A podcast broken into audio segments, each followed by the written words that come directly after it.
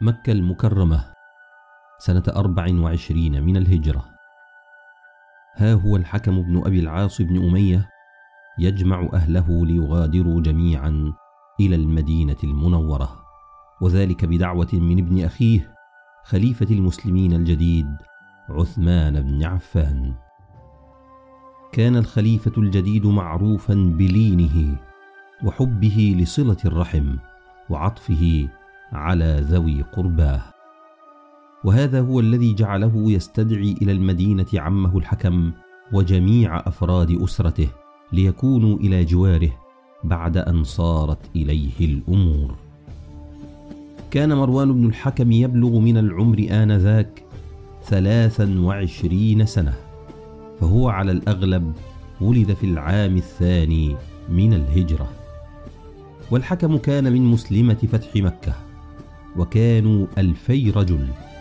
ومروان ابنه كان صغيرا إذ ذاك. فإنه من أقران ابن الزبير. عمره حين الفتح سن التمييز. إما سبع سنين أو أكثر بقليل.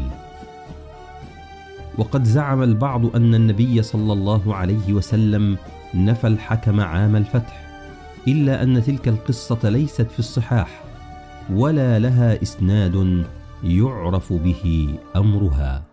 ذكر ذلك شيخ الإسلام ابن تيمية في كتابه منهاج السنة. ولم يسمع عن الحكم خبر منذ إسلامه أو يؤخذ عليه ما ينقد.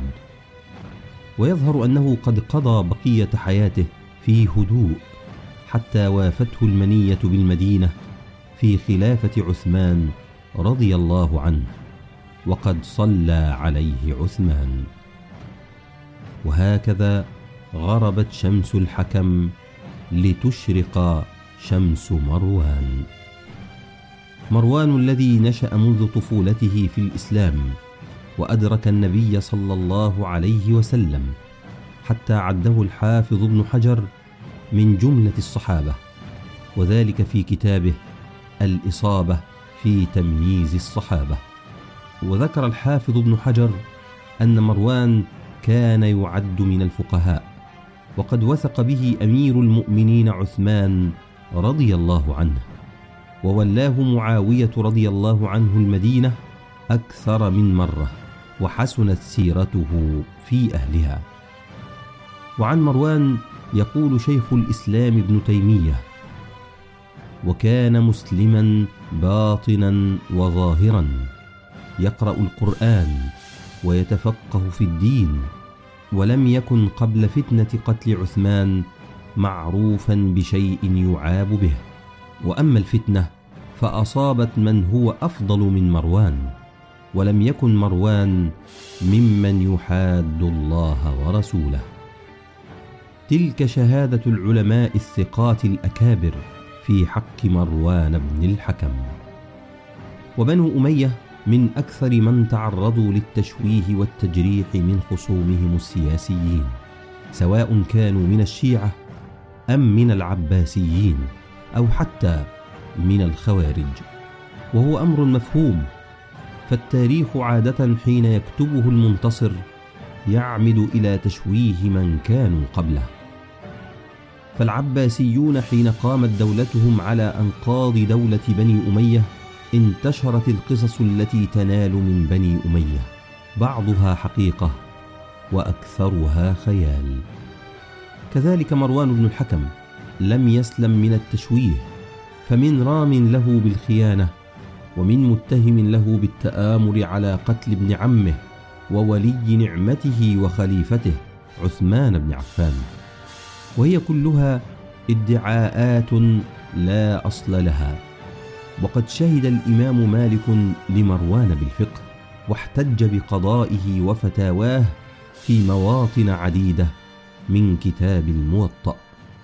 يقول ابن القيم رحمه الله وكل حديث في ذم بني أمية فهو كذب لقد كان وجود مروان بن الحكم بالقرب من ابن عمه الخليفة عثمان فرصة عظيمة ليحصل على بغيته من العلم والتفقه في الدين لأنه كان على مقربة من الصحابة والتابعين لا سيما الخليفة الراشد عثمان بن عفان وكذلك الصحابي الجليل جامع القرآن زيد بن ثابت رضي الله عنه الذي كان مستشار عثمان ورئيس ديوانه.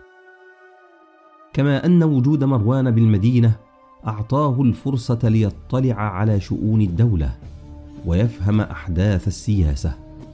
وقد قربه عثمان وأنعم عليه هو وآله فضمه لحاشيته وجعله أحد كتابه.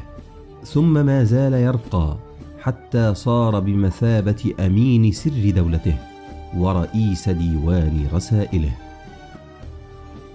وفي نفس العام الذي ولي فيه عثمان الخلافة وقدم فيه عمه الحكم وأهل بيته المدينة وهو العام الرابع والعشرون من الهجرة ولد على الأرجح عبد الملك بن مروان. وهو للمناسبة أول من سمي بهذا الاسم في الإسلام عبد الملك. ومنذ قدوم مروان إلى المدينة عام أربعة وعشرين من الهجرة بقي بها وأسرته فلم يبرحها إلا لرحلات موقوتة حتى أجبر على مغادرتها إلى الشام سنة أربع وستين من الهجرة. فما الذي أجبر مروان بن الحكم وأسرته على مغادرة المدينة بعد أن قضى بها أربعين سنة حتى صار من أهلها؟ وكيف كان عبد الله بن الزبير هو من جدع أنفه بيده. هذا ما سوف نعرفه في الحلقة القادمة إن شاء الله.